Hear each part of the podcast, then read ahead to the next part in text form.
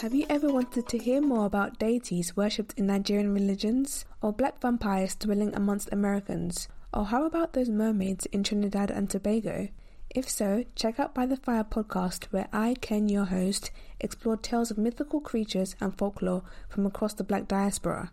Join me every two weeks where I review black horror media, hear insights from a variety of guest speakers, and be amazed at the vast archive of tales passed down from generation to generation. Check out bythefirepodcast.com for more information and subscribe to the newsletter so you never miss an episode. I look forward to you joining me by the fire.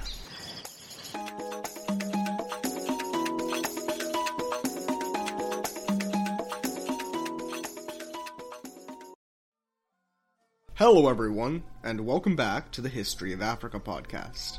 I'm your host, Andy. Last episode, we analyzed the beginning of the harrowing Ashanti civil wars of 1884 through 1888, when the brutal destruction of the family and allies of Kofi Kakari, followed by the unexpected passing of the new Asantehene Kwaku II, caused a complete collapse in centralized Ashanti authority. For a four year period, there truly was no Ashanti state. Ashantiman was divided among dozens of warring Omanhenes and a united imperial government existed only in the aspirations of powerful lords and the imaginations of Kumasi bureaucrats. However, all of that is about to change. In 1888, a new claimant will arise, reunify Ashanti-Manso, and put an end to the civil war. He is the last independent king of Ashantiman that we will meet in this series, Nana Agyeman the First. Season 3, Episode 28 Prempeh, the last independent king of Ashanti. Before 1888, devastating war raged unabated throughout Ashantiman. Omanhenes fought Omanhenes. Tributaries rebelled against the Golden Stool. Thousands were killed, and hundreds of thousands more were displaced. There was only one thing that could bring an end to this brutal fighting, and that was the election of a new Asantehene. However, the previous king, the short-lived Kwaku II, ensured that this would never happen. The late king's decision to lure his enemies to Kumasi before massacring them in totality ensured that nobody of import was willing to risk traveling to Kumasi to elect a new king. No matter what promises of safety the Ashantehema Ya Acha made, they were met with skeptical scoffs. Many, perhaps rightly, noted that the Queen may have been involved with, or even been the mastermind behind the massacre of Kakari's supporters. So, who's to say that she wasn't pulling the same trick again? Their condition? A guarantee of safety from an ostensibly neutral party. In this case, the British. If a British ambassador was present at the called election, that could give some confidence in their safety to the convened Nsafohene and Omanhene. That way, if anyone tried something, they would be risking providing their enemies with British backing in the ensuing conflict. But this wasn't going to happen. The British colonial official who had served as the ambassador to Ashantiman had just ended his term in service in 1884, right before the Civil War broke out, and his replacement wouldn't arrive until two years later.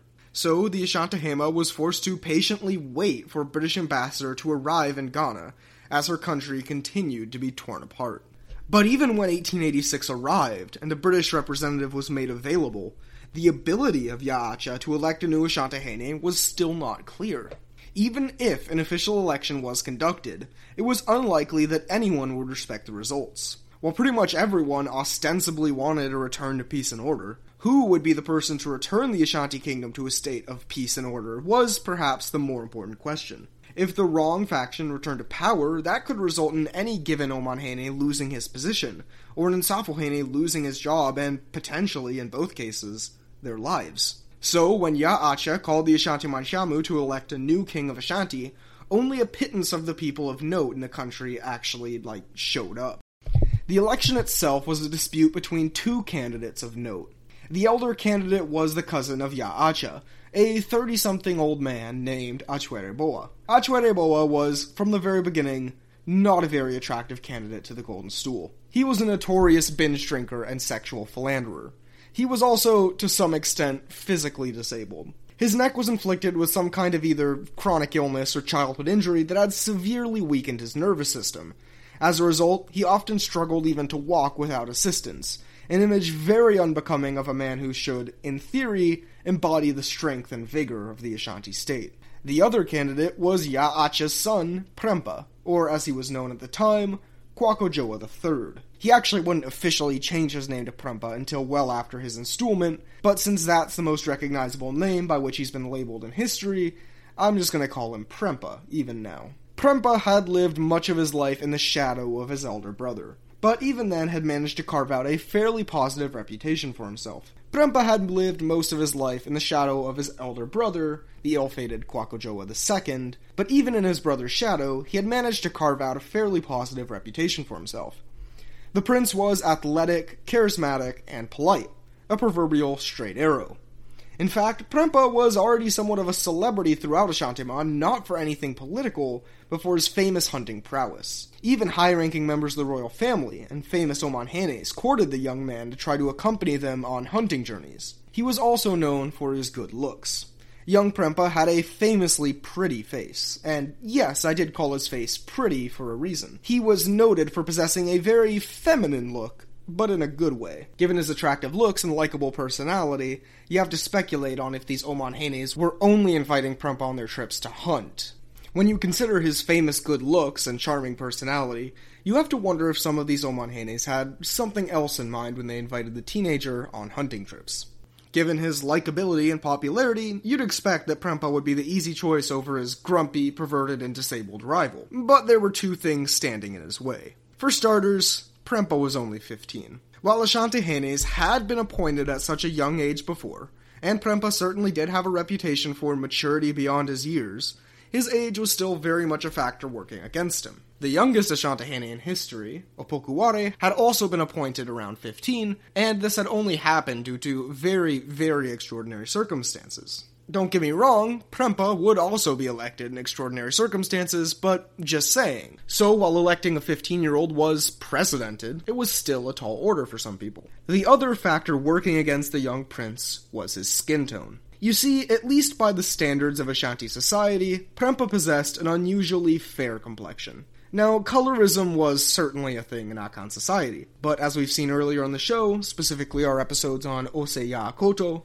the most virulent strain of colorism in Ashantiman was directed at people who were perceived as having a reddish skin tone. This difference in skin tone was sometimes the result of skin conditions, as was the case for Osei Yaw Akoto, but it could also be sometimes due to more subtle differences in skin tone that people were just born with. When it came to individuals with relatively light skin tones, this prejudice was much less pronounced in everyday life. Take, for example, the most extreme example of light complexion possible albinism. People often stereotype Africans as having strange attitudes towards albinos, and, well, there is some truth to that. In some parts of Africa, and even parts of Ghana, this prejudice persists to this day. Comparatively, though, Akan society has been pretty tolerant of albinos. Albinos have always featured prominently in the Akan religion, including being placed under the protection of a patron spirit. Additionally, the Okomfo Anokye, the most revered religious leader in Ashanti history, is often portrayed as an albino in oral histories, though the historical veracity of this depiction is uh, debatable. Regardless, Prince Prempeh was not himself an albino, nor by Western standards was he particularly light skinned at all.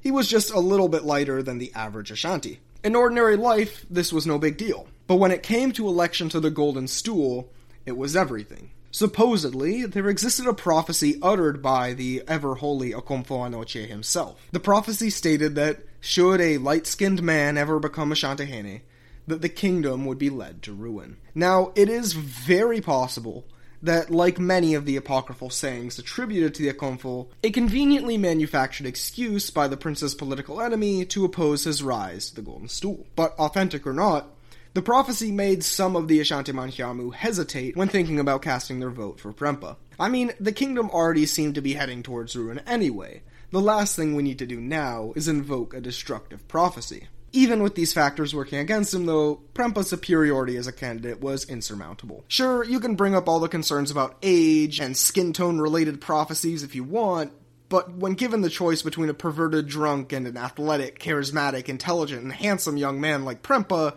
the majority chose the latter. However, at this point in Ashanti history, victory in an election is far from sufficient to actually guarantee the young Prempeh true control over Ashantiman.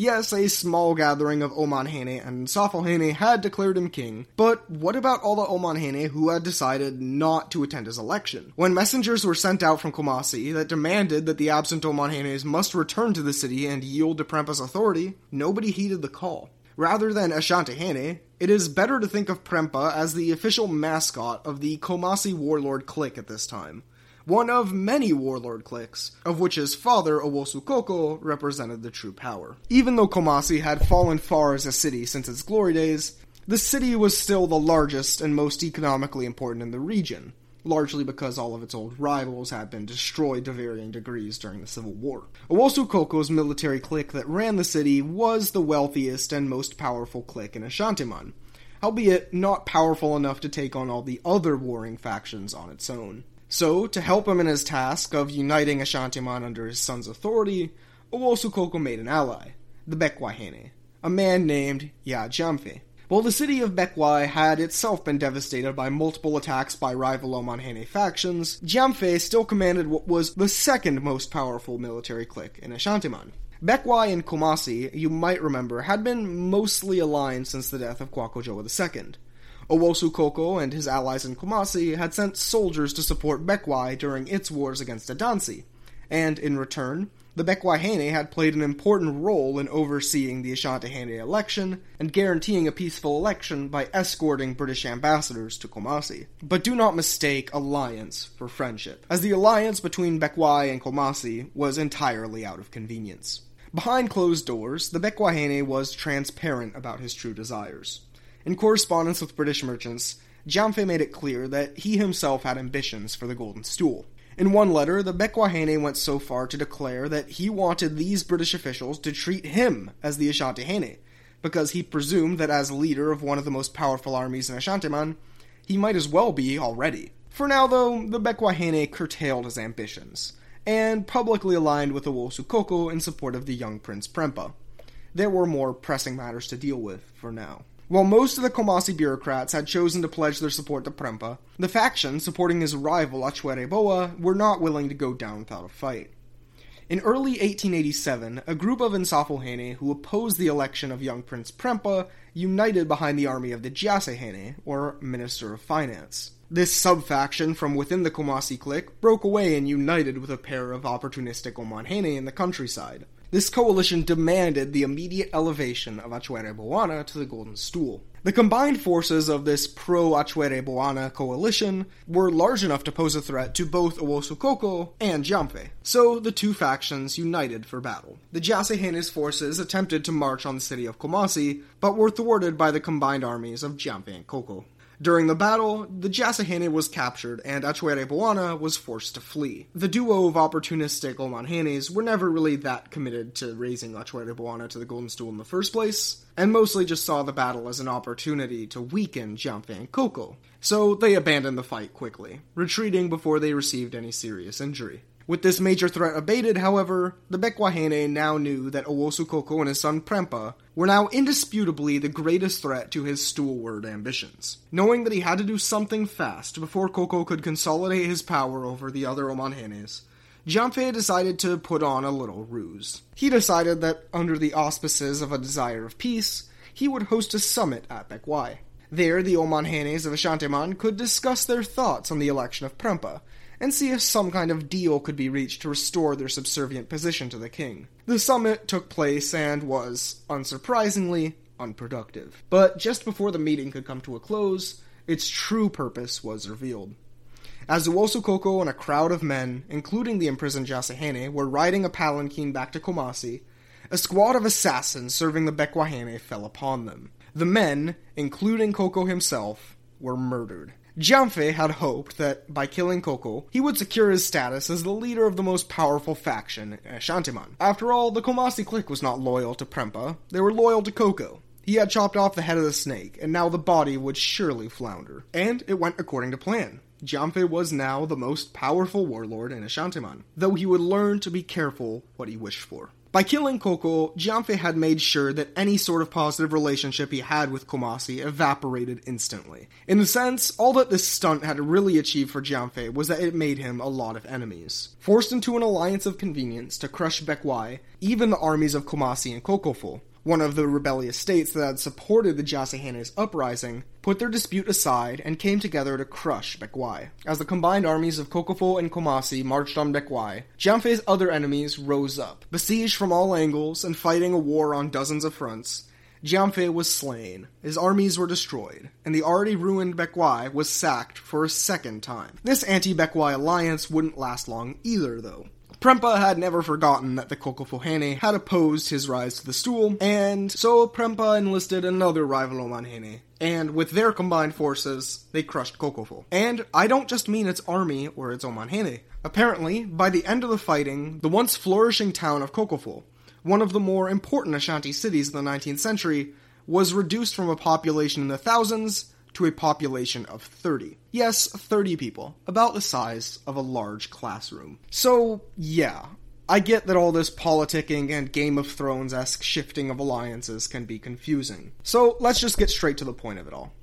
The important takeaway here is that by the end of 1887, the Ashanti Kingdom was still in a state of chaotic warfare where alliances rarely lasted long and important cities were wiped off the map like it was nothing. However, these wars were perhaps not as much of a fruitless and unproductive squabble as it seems. The destruction of the Bekwai alliance had allowed Prempeh to appoint a new, loyal subject to fill the position. With Bekwai secure under the rule of a puppet, Prempeh now held de facto control over most of southern Shantiman. The utter destruction of Kokofo had also ensured that the Ashantihene's main domestic adversary was severely weakened. As a result, power was consolidating in Kumasi, behind Prempeh. The gap in power between Prempeh and the rebel Omanhenes was quickly becoming apparent. Another big victory for Prempeh came at the end of the year when the long hidden rival claimant Atwereboanna was discovered and captured. Prempeh did not make the same mistake as his older brother, though. Atwereboanna was spared and allowed to flee into exile in the British territories in southern Ghana. Keep him in mind, though, we haven't seen the last of him. With his chief rival gone, at long last, there was a clear, undisputed favorite for the position of Ashantahene.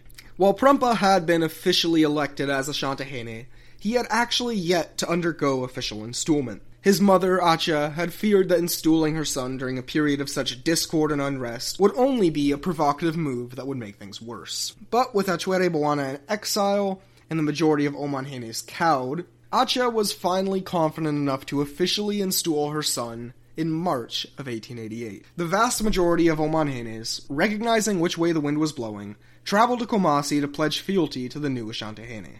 The last major holdout of rebellion was the city of Mampong the last major Kotoko city that had remained largely unharmed by the previous decades of violence. When the Mamponghene continued to steadfastly refuse to recognize Prempeh as his liege, Prempeh sent an army to demand subservience. Unwielding in his recalcitrance, the Mamponghene raised an army of his own, and, after being defeated in battle, fled north to the small village of Atebubu, where they would maintain an ongoing but largely ineffective guerrilla war until the end of his life. The city of Mampong, on the other hand, was brutally sacked, and a new puppet king was appointed. We'll be back after a quick break. How are University of Notre Dame faculty and students working to be a force for good in the world? Listen to Notre Dame stories to find out. Through expert interviews and captivating stories, listeners gain an inside perspective on the global and domestic challenges the university is working to solve. Subscribe to Notre Dame Stories wherever you get your podcasts.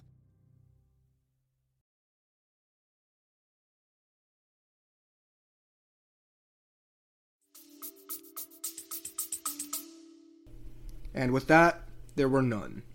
All four of the major Kotoko cities were now, to one degree or another, ruined by war. With his final adversary forced into submission, Prempeh received the name that would stick with him for the rest of his life. Remember that at this point, everyone was still calling him by his birth name, Kwaku III. But with the defeat of the Mamponghene and the final, long-desired reunion of Ashantiman, the Ashantahene received a new nickname, Agyeman Prempeh, a very humble title roughly translating in Twi to heroic savior of the nation. But, I mean, he had earned it.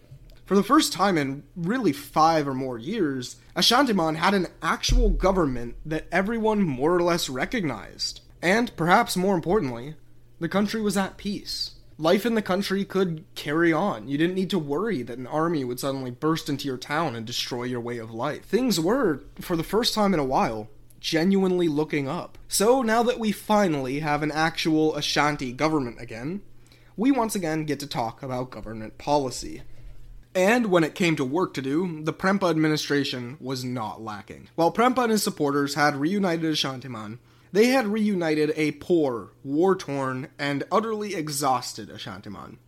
The empire of Osekwajo, Kwaku Dua, and even Mensa Bonsu, this was not. The first priority of the heroic savior of the nation was to repair his country's economy. The Ashanti Kingdom's finances were an absolute joke by this point. They were so bad that the Asantehene actually had to take out a loan to fund his installment ceremony from the British. And even when relatively efficient tax collection resumed, the Ashanti economy was simply too poor to adequately fund the state even without considering the immense costs and horrible damage inflicted to the economy by the Civil War, which is a big give, Ashantiman was still in a challenging economic quagmire. In the near century since the decline of the international slave trade, the Ashanti economy had successfully readjusted and retuned itself during the rule of Kwaku Dua, extracting wealth from the production of the trade of gold, kola nuts, and domestically produced finished products as well as the resale of European finished goods into inland regions of West Africa. The civil unrest and later civil wars had severely damaged many of these industries. The largest hub of the kola nut trade, Juaben, was destroyed during the 1875 rebellion, which dramatically crippled the Ashanti ability to export kola nuts to interior West Africa. In terms of the gold trade, the most profitable gold producing region, Adansiman, had also been largely destroyed, this time by the 1884 invasion of the Bekwahene. Meanwhile, the ongoing French, British, and German penetration deeper into West Africa was undermining the Ashanti ability to make a profit as middlemen in European trade with the continent. We'll get back on that theme in just a little bit. So, if the Ashanti economy was going to get back on track, it could no longer rely on its old pillar industries. Something would have to change. To kickstart his country's economic revival, Prempeh encouraged the growth of three major industries in Ashantiman even taking out British loans to fund their development. These were the trade in rubber, cocoa, and coffee. Perhaps the most interesting of these industries was also that which would prove the least successful coffee. You see, Ghana was actually already home to a species of native grown coffee plant. Known as Coffea robusta, this type of coffee was quite distinct from its more famous cousin, Coffea arabica. The Coffea robusta plant offered many advantages over its eastern cousin, including higher caffeine content, higher resilience to pests, and faster cultivation cycles. Basically, Coffea robusta gave you more bang for your buck, growing faster and offering a more potent pick me up. But it also featured a lower sugar and fat content, which, yes, made it healthier, but also gave it a more bitter, rubbery taste compared to Coffea arabica. Coffea robusta had already been harvested in Ashantiman since the 18th century at the latest, as the plant was popular as a chewed stimulant and medical ingredient among the Ashanti. However, it had never really been grown in large quantities, or with the intention of export. This is what Prempeh intended to change. During Prempeh's rule, several major private coffee plantations were set up throughout Ashantiman with state encouragement, and these plantations would enjoy some early moderate success. But compared to the other industries that we'll get into later, coffee was a relative failure. The big problem was competition. By the time that Prempeh had encouraged the opening of these coffee plantations, Coffea robusta was already a global phenomenon. The Dutch cultivated and exported thousands of tons of the product every year in Indonesia. French firms cultivated the product in high quantities in Vietnam, French Guiana, and several islands in the Indian Ocean, while British plantations exported the bean from India and Sierra Leone. But most importantly, the coffee industry titan of Brazil was absolutely dominant, exporting nearly a quarter of the world's supply of Coffea robusta. Basically, coffee was a crowded market. Ashanti firms were only able to gain a minor competitive advantage with their comparatively small labor costs. Since the debt relief programs of Kwaku Dua and later Mensa Bonsu had long since gone by the wayside, debt peonage had revived as a widespread practice. The problem was that selling at a lower price to undercut competition means that you're, well, selling at a lower price. These plantations produced stable, but also meager and unimpressive profits. The legacy of limited success of these ventures can still be seen in modern Ghana. Even as coffee production has skyrocketed across Africa, Ghana remains on the lower end of production among coffee exporting countries. An industry that enjoyed considerably more success was that of rubber. Similarly to coffee, there was a species of rubber tree, Funtumia elastica, indigenous to West Africa. And again, like coffee, Rubber had long been a niche industry in Ashantiman, primarily in its use in medicine. The tree's sap features antibacterial and anti inflammatory properties, and the crushed up bark of the plant was often used as an antibiotic and sanitization agent among the Akan. While the coffee industry was small in Ashantiman, the rubber tree was grown for the purpose of exportation, though the scale of rubber plantations in Ashantiman were pretty small compared to their neighbors in Gyaman, who dominated the trade. The industry exploded in size in 1882. Fueled by the increasing demand for industrial machines, European companies demanded ever increasing quantities of rubber. That year, to meet their growing demand, the British colonial government in the Gold Coast began promoting not only the creation of rubber tapping plantations, but also announced that they would begin buying rubber at marked up prices from local merchants. To capitalize on the sudden upsurge in prices, many of these local merchants traveled north into Gyaman in order to purchase rubber. Sensing an opportunity, Prempeh sought to integrate the Ashanti into this newly lucrative trade. With a great deal of state support, rubber plantations rapidly rose throughout Ashantiman. And I mean rapidly. In 1893, around 3,000 pounds of rubber were exported from Ashantiman to Cape Coast. Two years later, that figure was more than 2.4 million pounds, an astonishing increase of more than 800 times. However, these rubber plantations, though profitable, would ultimately see their success overshadowed by the far greater success of the final industry that arrived in Ashantiman during Prempeh's rule. Unlike rubber and coffee, cocoa was a product with no indigenous history in West Africa. The crop came from across the Atlantic, originally domesticated in Mesoamerica, where the native people consumed the drink as a beverage. By the end of the 16th century, the Spaniards had introduced cocoa to Europe, where it was popular as a relatively niche drink. However, it wasn't until the mid to late 19th century when its popularity really started to take off. A Swiss entrepreneur combined cocoa with milk and hardened it into an edible solid snack, marking the beginning of modern chocolate. Due to the relatively niche nature of cocoa before then, the explosion of chocolate's popularity caught Europe in short supply of the treasured beans. Really, the only countries that had shown any effort in cultivating that niche crop in large quantities were the Portuguese and Brazilians. Brazilians, of course, grew chocolate in Brazil. The Portuguese cultivated large quantities of chocolate in a group of islands off the coast of West Africa, including Sao Tome, Principe, and Fernando Po. The man who would bring cocoa to Ghana was a Ga man named Tetteh Quarshie. Quarshie was a blacksmith who had worked for the Swiss missionary organization, the Basel Missionaries, who always seemed to find a way to sneak into every episode. Anyways, at one point, the missionaries took a trip to Fernando Po and brought Quarshie with them. He returned to his hometown in the Akuapem region with some beans he had acquired in Fernando Po and began operating a small farm. Soon he found a great deal of success, and his farm had expanded into a series of plantations. Other entrepreneurs in southern Ghana followed suit, finding their own success due to the low cost of entry of acquiring cocoa and the fact that Ghana happened to have a perfect climate for growing the substance.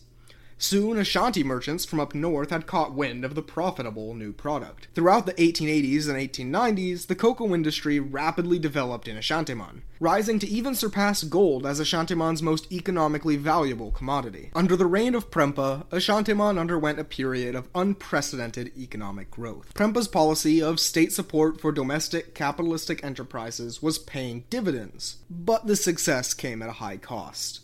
Keep in mind that while Prempeh was finding success in improving his nation's economy, he was doing so almost entirely on the back of British credit.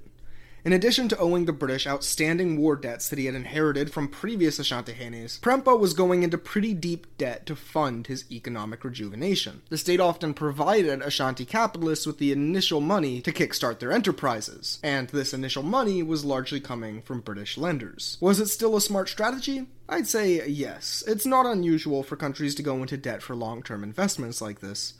But just keep it in mind as British debt will become a major theme in the late rule of Prempeh. The Asantehene coupled the rise of these new industries with several other domestic reforms that sought to radically alter the country's political and social institutions. The king's ideologies seem to be cut from the same cloth as the ever influential reformist thinker Owusu Ansah, and that's not too much of a surprise, considering that one of Prempeh's top advisors was the great reformer's son, Owusu Ansah Jr. If you are interested in learning more about Owusu Ansah, his family, and how he came to abandon his allegiance to the British and reorient his life in service of the Ashanti Empire, we're concluding our three part series on the life of Prince Owusu Ansah on Patreon. So, if you want to listen to this trilogy, or our collection of almost 50 premium episodes, or if you just want to support the show and the free education we provide, then help us out at patreon.com slash history of Africa. And to those already supporting us, thank you. Unlike Mensa Bonsu, though,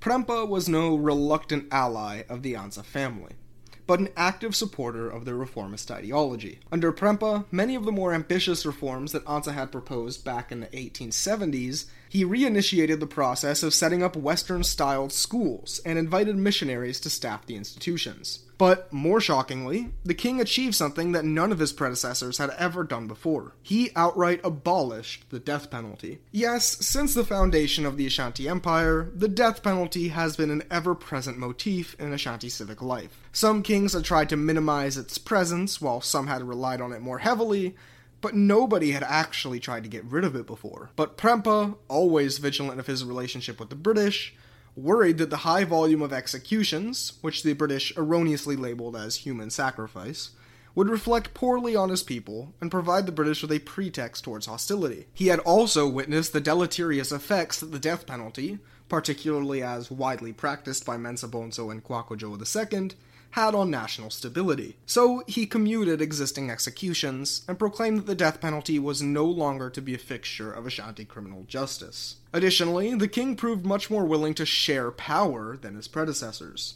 During Prempeh's rule, the Ashanti Manshamu, Mpanyimfo, and Kotoko Council once again found themselves in their traditionally powerful positions.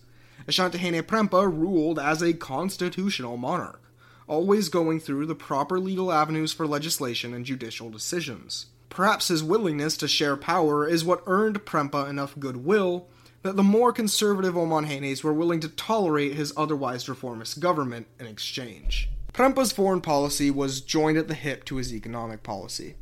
It would be pointless for Prempeh to encourage the growth of these new industries if the Ashanti had no one to sell them to. So, in terms of foreign policy goals, Prempeh's number one concern was straightforward keep the British as happy as possible while never crossing the line of undermining his own sovereignty. Prempeh also possessed a strong commitment to pacifism, a trait that makes sense when you remember the bloody and dangerous times of war he grew up in. He was a strong believer in the idea of the sweet tongue, the power of deliberation. Prempeh held strongly to the principle that, in all but the rarest of circumstances, Negotiation was a better way to resolve conflicts than violent confrontation. This was very different from the principles of another Asantehene known for his pursuit of peaceful relations, Kwaku Dua I.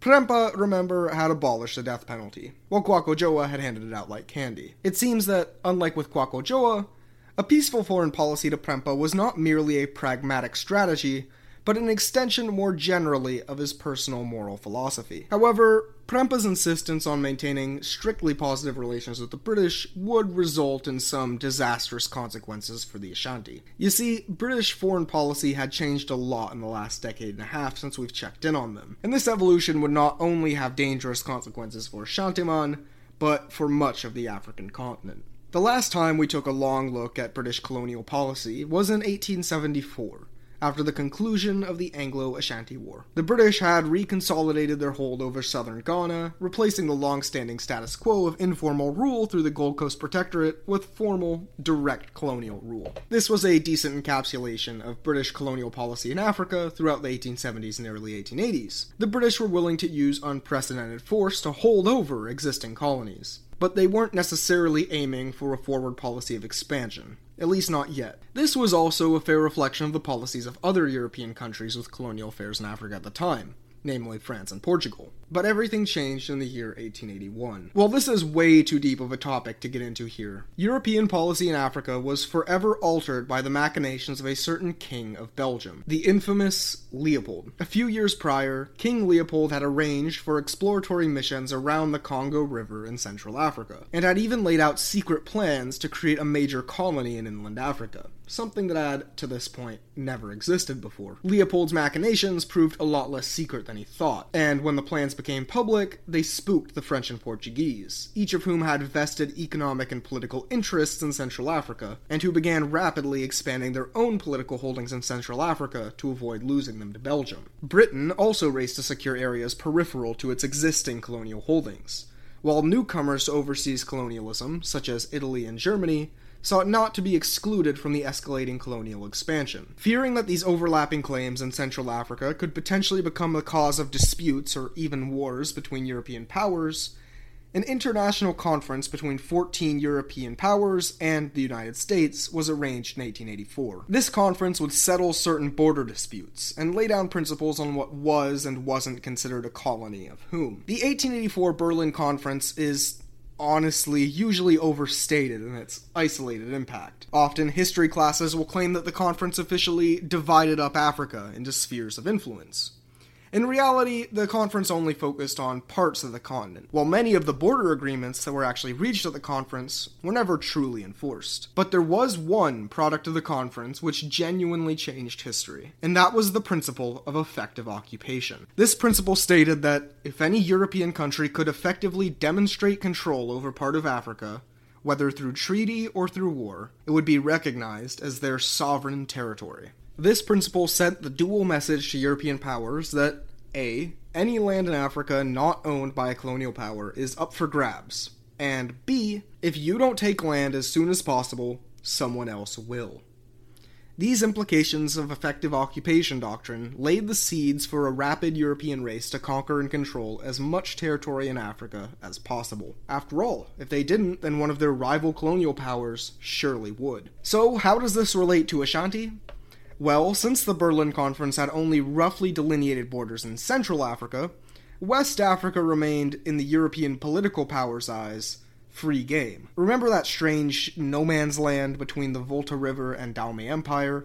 The one that Adu Bofo had conquered for the Ashanti in 1870 and then had been lost after the Third Anglo Ashanti War? Well, the fallout from the Third Anglo Ashanti War had forced the Ashanti to abandon the newly conquered territories. And in 1884, the German government annexed a series of missions and trade stations on the coast of modern Togo, and began introducing so called treaties of protection with the politically disunited local governments. France, on the other hand, aggressively asserted its influence throughout coastal West Africa. To the east, the French invaded the Dahomey Empire in 1890, seizing coastal territories from the kingdom before invading again and fighting a tougher, more protracted campaign to control the inland areas of Dahomey. In the regions of the modern Ivory Coast and Guinea, France sent ambassadors inland, signing treaties of submission with local kingdoms. But it would be in the northern Ivory Coast where the French faced their stiffest resistance, from the Mande Islamic cleric and military leader, Samori Toure. Samori is a figure worthy of a podcast season all his own, so I won't be able to do justice to his story here,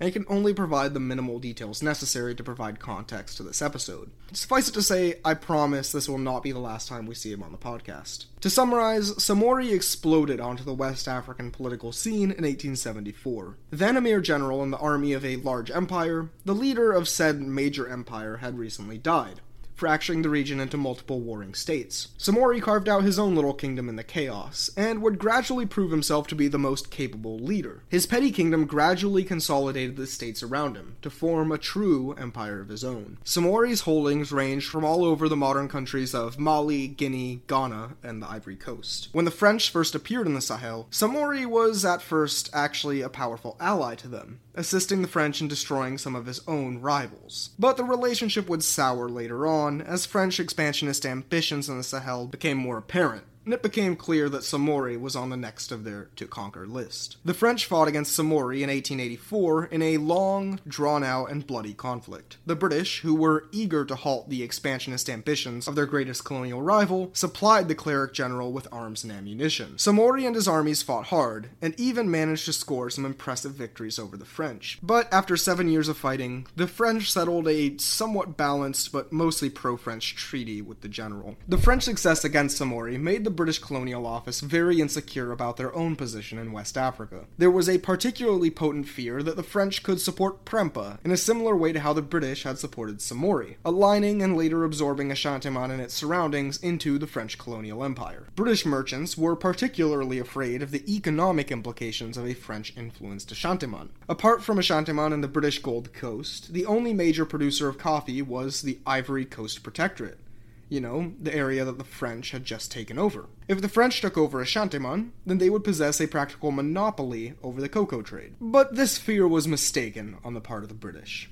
Prempeh had no interest in aligning with the French, as he knew that doing so would only provoke the wrath of the British and guarantee a major war. Sure, maybe with French support, the Ashanti would stand a better chance at successfully fighting the British, but war, even if it was a victorious one, was not what Prempeh wanted. In Prempeh's view, the Ashanti had suffered enough in the last few decades from the disastrous civil war he had ended, so starting a new war was the last thing anyone needed. In 1893, Prempeh received an even more interesting offer. Samori Toure, having recovered well from his first battle with the French, was waging a victorious campaign against the French army. In this war, Samori would actually win and take several key territories from the French. Empowered by his recent victory, Samori made an offer of an alliance to Prempeh, claiming that if the two teamed up, they could potentially form a strong enough West African base of power to take on the French and maybe later the British. Prempeh apparently took this offer quite seriously, but ultimately declined. He did not believe that the Ashanti were in a sufficiently secure position to help Samori take on the French, nor necessarily would an alliance with Samori turn out positively with the Ashanti. Samori had a bit of a reputation for not being the most reliable ally and also as someone who clearly had interests in the area surrounding Ashantiman. Samori would prove this fear right two years later, when he invaded and permanently destroyed the kingdom of Gyaman, the Ashanti's old tributary, sacking the city of Bonduku into the ground. Instead of partnering with the French or Samori, Prempeh laid his bets on maintaining a positive relation with the British. The recent expansion of trade between the two seemed to indicate that relations were improving, while Prempeh, known for his reformist attitude and positive relations with missionaries, was viewed in a pretty positive light by the British colonial government. But the decision to balance his nation's fate on the maintenance of positive relations with the British would ultimately prove to be a mistake, as British colonial policy was about to change forever. Even if Prempeh himself was a progressive reformer, someone who the British authority thought of as a force for good, relations between the British and Ashanti were still approaching an all time low. The problem was that the British viewed Ashanti independence as something of a nuisance, a political reality that needlessly complicated their plans in West Africa. A few years prior, the British had sent surveying missions up the Volta River, which eventually reached Salaga, the ever important center of trade between the Sahel and forest regions. The British had long sought to integrate Salaga directly into the Gold Coast colony, but couldn't since the best route for railways and roads passed through Ashantiman. British opinion of the Ashanti people as a whole had also exacerbated the declining relations. Old fashioned colonial racism, combined with decades of experience as wartime enemies, resulted in the British developing very negative views of the Ashanti as a people. One colonial governor wrote of the Ashanti Their proper characteristics are deceit, falsehood, and treachery. In fact, I don't think there's a single negative trait that they have not got. However, the fear that the French would support the Ashanti and turn Prempeh into their Samori kept the British from invading it first. As a result, the British first tried to absorb the Ashanti diplomatically. In 1891 and again in 1894, the British extended offers for Prempeh and the Ashanti to become a British protectorate, giving the Gold Coast Colonial Authority complete control over their foreign policy. Remember that while Prempeh was guided by the principle of positive relations with the British, he also drew a hard line when it came to sacrificing his own nation's sovereignty he refused. But in 1895, the last domino that protected the Ashanti from British invasion fell. That year, the British and French mutually pledged at a diplomatic conference that they would not aid each other's enemies in colonial wars. The British would cease their aid to Samori, while the French promised not to aid any of the British's potential adversaries. including the Ashanti. In the waning months of the year, British armies began assembling at the Pra River.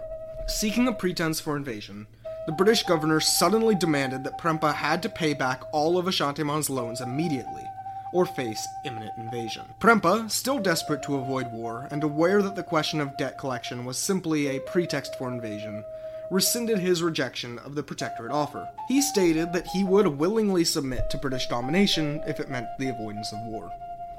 However, the British colonial government rejected Prempeh's offer, as they were now set in their belief that Ashantiman should not just be subjugated, but destroyed and humiliated. If the British colonial authorities could thoroughly decimate Ashanti military forces and destroy their civic structures, then any future spirit of political or economic independence would no longer exist, and the British would truly rule in Ashantiman.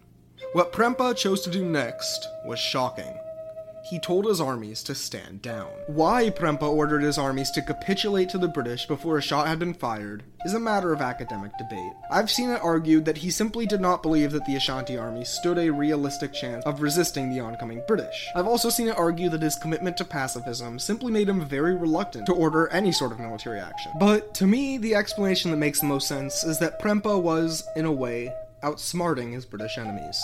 Prempeh knew that the British governor wanted a bloody, destructive war to eradicate any spirit of Ashanti independence. But if he simply surrendered, then this war could not happen, and Ashanti autonomy had a greater chance of survival. So, the Ashanti military laid down its arms, and the British forces advanced unimpeded. This conflict has gone down in history as the Fourth Anglo Ashanti War, but this classification seems erroneous. The vast majority of Omanhenes heeded Prempeh's calls for surrender, and those few who chose to resist usually surrendered before more than a few shots had been fired. There was not a single combat death in the conflict, with the only casualties being a few Brits who caught disease on the walk to Kumasi. This is why I think it's wrong to call this event the Fourth Anglo Ashanti War.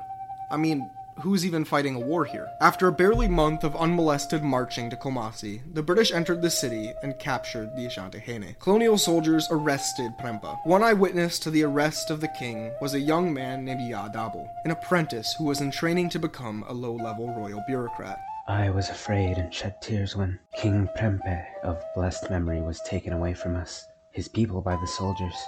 I saw this with my own eyes. The king, his mother, and others were called by name and surrounded to be taken away. I hid nearby with Akwasi who was my own age, hailing from Kokoben as a cook to the king. What would become of us?